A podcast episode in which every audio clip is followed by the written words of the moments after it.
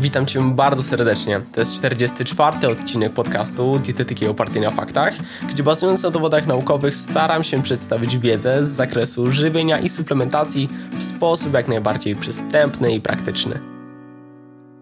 Stosowanie diet o bardzo niskiej kaloryczności, choć w niektórych kręgach praktykowane z wysoką częstotliwością, może okazać się wysoce nieodpowiedzialne i niebezpieczne dla zdrowia.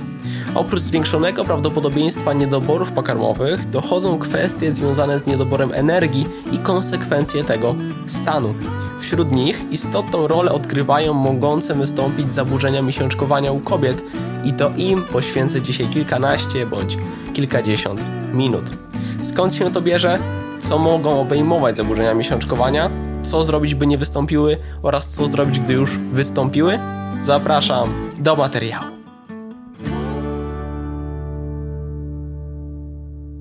Na początku pragnę bardzo mocno podkreślić, że zaburzenia miesiączkowania mogą mieć wiele przyczyn, a dieta, konkretnie zbyt nisko energetyczna dieta, może być jedną z nich. W tym odcinku poruszę kwestię wyłącznie tej przyczyny, natomiast trzeba wiedzieć, że mogą być inne i w razie wystąpienia tego typu problemów należy w pierwszej kolejności udać się do lekarza, ginekologa, a nie diagnozować się samemu. Zdarza się, że kilka przypadłości występuje równolegle, lub są to nie kwestie hormonalne, a na przykład anatomiczne, i bez odpowiedniej wiedzy można no, niekoniecznie działać na swoją korzyść. Warto natomiast co nieco na ten temat wiedzieć, dlatego zaczynamy. Na wstępie warto wyjaśnić taki termin jak zespół REC, a więc względny niedobór energii w sporcie. Odnosi się do zaburzeń funkcji fizjologicznych organizmu, będących następstwem względnego niedoboru energetycznego. Każdy z nas wydatkuje bowiem na co dzień energię. Przejmujemy w naszych środowiskach jednostkę kalorie, a więc wydatkuje kalorie lub kolokwialnie mówiąc spala kalorie. Ta energia potrzebna jest nam do wielu różnych rzeczy, które całościowo kryją się pod hasłem całkowita przemiana materii. Nasz organizm wykorzystuje ją m.in. do utrzymania funkcji życiowych, to tak zwana podstawowa przemiana materii, oraz upraszczając na wszelkie aktywności podejmowane w ciągu dnia. Zarówno te związane z jednostką treningową, a więc zaplanowanymi ćwiczeniami, jak i każdą czynnością, którą wykonujemy. Każdy ruch ręką, każdy krok, wypowiedziane słowo itd. Tak wiąże się z wykorzystaniem energii. Oczywiście jednostkowo te wartości są totalnie pomijalne, ale sumarycznie, na przykład gdy przeszliśmy się na spacer, hmm, sprzątaliśmy, jechaliśmy gdzieś na rowerze, to wiąże się już z pewnym, mającym potencjalne znaczenie, wydatkiem energetycznym. Każdego dnia na to, że żyjemy i cokolwiek robimy, potrzebujemy pewnej ilości energii. To nasze zapotrzebowanie energetyczne. Tę energię na co dzień dostarczamy z dietą, jedząc rozmaite pokarmy. Do utraty tkanki tłuszczowej konieczne jest spożycie mniejszej liczby kalorii niż jest to nam potrzebne, by organizm musiał sięgnąć po zapasy. Spożywanie jednak znacznie mniejszej liczby kalorii niż jest to nam potrzebne, w szczególności przez dłuższy czas, może nieść za sobą dodatkowe konsekwencje już raczej nie natury pozytywnej. I to właśnie jest sytuacja względnego niedoboru energii. Te niepożądane konsekwencje zdrowotne obejmują m.in. zmniejszenie tempa metabolizmu, a więc zmniejszenie naszego zapotrzebowania energetycznego. Organizm zaczyna oszczędzać kalorie, co ewolucyjnie jest niezwykle przemyślane. Dalej, mm, obniżenie gęstości mineralnej kości, osłabienie układu odpornościowego, zaburzenia hormonalne, problemy żołądkowo-jelitowe, zaburzenia układu krążenia, zaburzenia psychologiczne, zaburzenia wzrostu i rozwoju, zaburzenia gospodarki żelaza, zaburzenia metaboliczne, obniżenie nastroju, zmęczenie, obniżenie wydolności, jak i klucz dzisiejszego odcinka, a więc zaburzenia miesiączkowania. Sporo tego, co nie? Skąd się to bierze? Hmm, można to bardzo prosto wytłumaczyć, odwołując się do wspomnianej ewolucji. Nasz organizm nie wie, że współcześnie najczęściej stosujemy diety niskokaloryczne, żeby schudnąć. Organizm rozumie niską podaż energii jako sytuację niedostatecznych ilości jedzenia wokół nas. Zwyczajnie sytuację aktualnie panującego głodu. Jemy za mało, bo nie mamy czego jeść.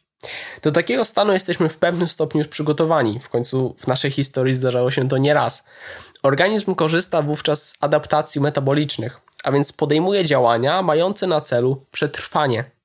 To obszerny temat, dotyczący zresztą wielu płaszczyzn, w tym konsekwencji wymienionych przed chwilą, lecz jedną z takich adaptacji, ważnych z punktu widzenia dzisiejszego materiału, jest wyłączenie funkcji reprodukcyjnych. W końcu, jak nie możemy wykarmić siebie, mówię to o perspektywie naszego organizmu, to tym bardziej będzie problem z potomstwem. Organizm ludzki w rzeczy samej jest niezwykle rozsądny i wiedząc, że panuje głód, nasze potomstwo nie mogłoby przetrwać. Podejmuje więc kroki mające przed tym zabezpieczyć. Idąc dalej, mm, termin, jaki często pojawia się w odniesieniu do tego problemu, to energia dostępna. Jest to wartość, pewna ilość energii, która pozostaje dostępna dla organizmu po odjęciu kalorii wydatkowanych na treningu. Innymi słowy, jest to wynik wzoru kalorii, które spożywamy, odjąć kalorie, które wydatkujemy na treningu. Żeby znormalizować jakoś tę wartość, podaje się ją w przeliczeniu na kilogram beztłuszczowej masy ciała. A więc zwyczajnie uzyskany wynik dzielimy jeszcze przez beztłuszczową masę ciała. Jeżeli ta wartość jest zbyt mała, mogą pojawić się zaburzenia, m.in. właśnie te dotyczące cyklu menstruacyjnego. Niestety u różnych kobiet pułap niskiej dostępności energii jest na różnym poziomie. Niektóre panie, jedząc naprawdę mało, nie doświadczają problemów, a inne już przy niewielkim deficycie energetycznym zgłaszają zaburzenia. Trzeba to po prostu monitorować. I zaraz ten temat będziemy kontynuować, natomiast pragnę powiedzieć parę słów o tym, czym właściwie są zaburzenia miesiączkowania. Bo jest to zarówno taki ostateczny stan, jak brak miesiączki, co logiczne, mm, ale również subkliniczne zaburzenia miesiączkowania. Warto wiedzieć, że pojedynczy cykl menstruacyjny powinien trwać od 21 do 35 dni, licząc od pierwszego dnia krwawienia do ostatniego dnia przed kolejnym krwawieniem. Rzadkie miesiączkowanie to cykle dłuższe niż 35 dni lub sytuacja, gdy ich liczba w skali roku jest mniejsza niż 8. O zbyt częstych miesiączkach mówimy natomiast wtedy, gdy są to cykle krótsze niż 21 dni lub liczba w skali roku przekracza 14.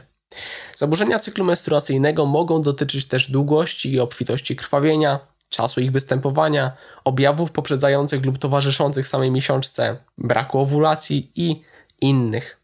Tak jak wspomniałem jednak na początku, diagnostyką zajmuje się lekarz, więc w razie zauważenia nieprawidłowości, to do niego należy się udać. Jeżeli chodzi o brak miesiączki, czyli ten stan właściwie ostateczny w przypadku niskiej dostępności energii, najczęściej dotyczy czynnościowego braku miesiączki pochodzenia podzgórzowego lub inaczej braku miesiączki typu funkcjonalnego, a w skrócie FHA. Oznacza on brak miesiączki z powodu zahamowania funkcji osi podzgórzowo-przysadkowo-jajnikowej.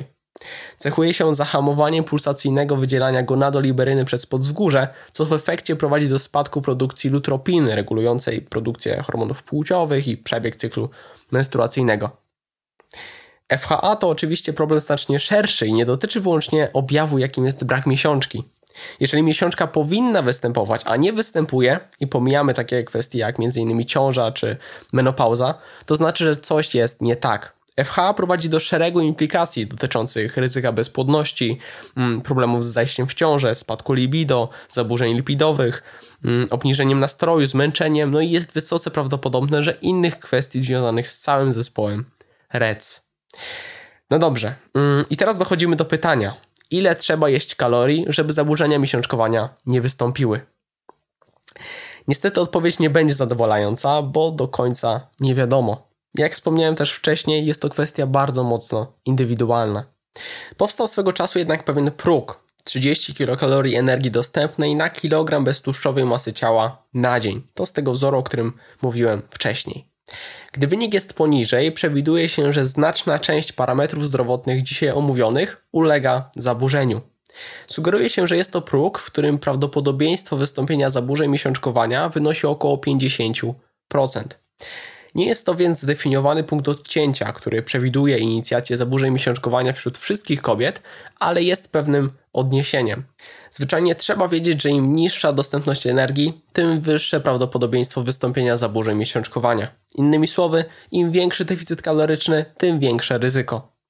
Głodówki, diety głodówkowe, diety półgłodówkowe, jak po Dąbrowskiej, to zdecydowanie zły pomysł i odradzam takie rozwiązania. Chcąc schudnąć, należy nastawić się na zmianę nawyków żywieniowych, konsekwencje i cierpliwość. O tym, jak skutecznie i zdrowo zredukować tkankę tłuszczową, wydałem, przypominam, e-booka Skuteczne odchudzanie, dostępny pod adresem szkolenia css.com, jak i w opisie tego odcinka. Co jeszcze ważne z punktu widzenia konsekwencji zaburzeń związanych ze stanem niskiej dostępności energii, to że mogą one występować bez współistniejącej niedowagi. Innymi słowy, nawet przy wyższym poziomie tkanki tłuszczowej problem może wystąpić. No dobrze, mm, a co w sytuacji, gdy problem już występuje? Po pierwsze, wiem, że się powtarzam, ale to ważne, wybrać się do lekarza w celu prawidłowej diagnostyki. Jeżeli okaże się, że przyczyną jest dieta, to leczenie powinno być ukierunkowane na usunięcie pierwotnej przyczyny. Z racji tego, że kluczowym czynnikiem wpływającym na regulację funkcji reprodukcyjnych przy FHA jest dostępność energii, to działania żywieniowe powinny koncentrować się na przywróceniu optymalnej kaloryczności diety. Tu w literaturze naukowej często wspomina się o progu 45 kilokalorii energii dostępnej na kilogram beztłuszczowej masy ciała na dzień. Do takiego poziomu należy zwiększyć wówczas kaloryczność diety. Na prostym przykładzie. Mm, kobieta o masie ciała 55 kg 20% tkanki tłuszczowej i 4 treningi w tygodniu, które wiążą się z wydatkiem energetycznym na poziomie 400 kcal. A więc liczymy. Beztłuszczowa masa ciała w tym przypadku wyniesie 55 kg minus 20%, a więc 44 kg. 44 razy 45 to 1980 kcal na dzień. Należy do tego dodać kalorie wydatkowane, które uśrednimy. 400 kilokalorii razy 4 to 1600 kilokalorii, dzieląc przez 7 dni w tygodniu to około 230 kilokalorii. 1980 plus 230 to 2200 kilokalorii. A więc kaloryczność diety należy wówczas zwiększyć do minimum 2200 kilokalorii. Zwiększenie spożycia energii można osiągnąć poprzez podniesienie kaloryczności już spożywanych posiłków, dodanie kolejnego posiłku lub dzięki wysokoenergetycznym przekąskom. Nie ma obecnie pełnej zgodności, czy kluczowe dla przywrócenia prawidłowego cyklu menstruacyjnego jest osiągnięcie konkretnego pułapu całkowitej masy ciała lub poziomu tkanki tłuszczowej. Mm, często bywa jednak tak, że u kobiet, które straciły miesiączkę w związku z FHA, konieczny jest powrót do poziomu tkanki tłuszczowej, gdy jeszcze miesiączka występowała.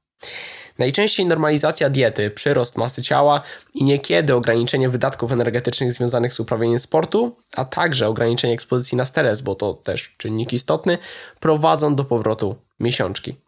Po jakim czasie wszystko się reguluje? Nie ma konkretnej odpowiedzi. Niekiedy to kwestia kilku, niekiedy nawet kilkunastu miesięcy. Istnieją przesłanki, że im dłużej kobieta boryka się z brakiem okresu, tym dłużej może trwać leczenie. Ważną kwestią jest jednak to, że u państw FHA, u których okres powrócił, należy kontynuować strategię żywieniową minimum przez trzy kolejne prawidłowe cykle miesiączkowe, bo występowanie krwawienia to jedno, a prawidłowy cykl menstruacyjny to drugie. Jeszcze a propos diety. Mm, wbrew niektórym obiegowym opiniom, to kwestia dostępności energii z pożywienia jest kluczowa, a nie udział tłuszczu w diecie. Zwiększanie spożycia tłuszczu oczywiście może wiązać się ze wzrostem spożycia energii, ale zwiększając spożycie węglowodanów również jest to w porządku. A wręcz powiedziałbym, że u sportowców to nawet lepiej. Mm, niekiedy w leczeniu zaleca się również terapię poznawczo-behawioralną. Niestety często towarzyszą temu zaburzenia odżywiania czy ciągły stres. Czasami stosowane też bywają środki hormonalne, dlatego należy działać przy współpracy z lekarzem. A, no i właściwie nie wspomniałem o statystykach, chciałem to zrobić na początku. Mm, a to rzecz ciekawa.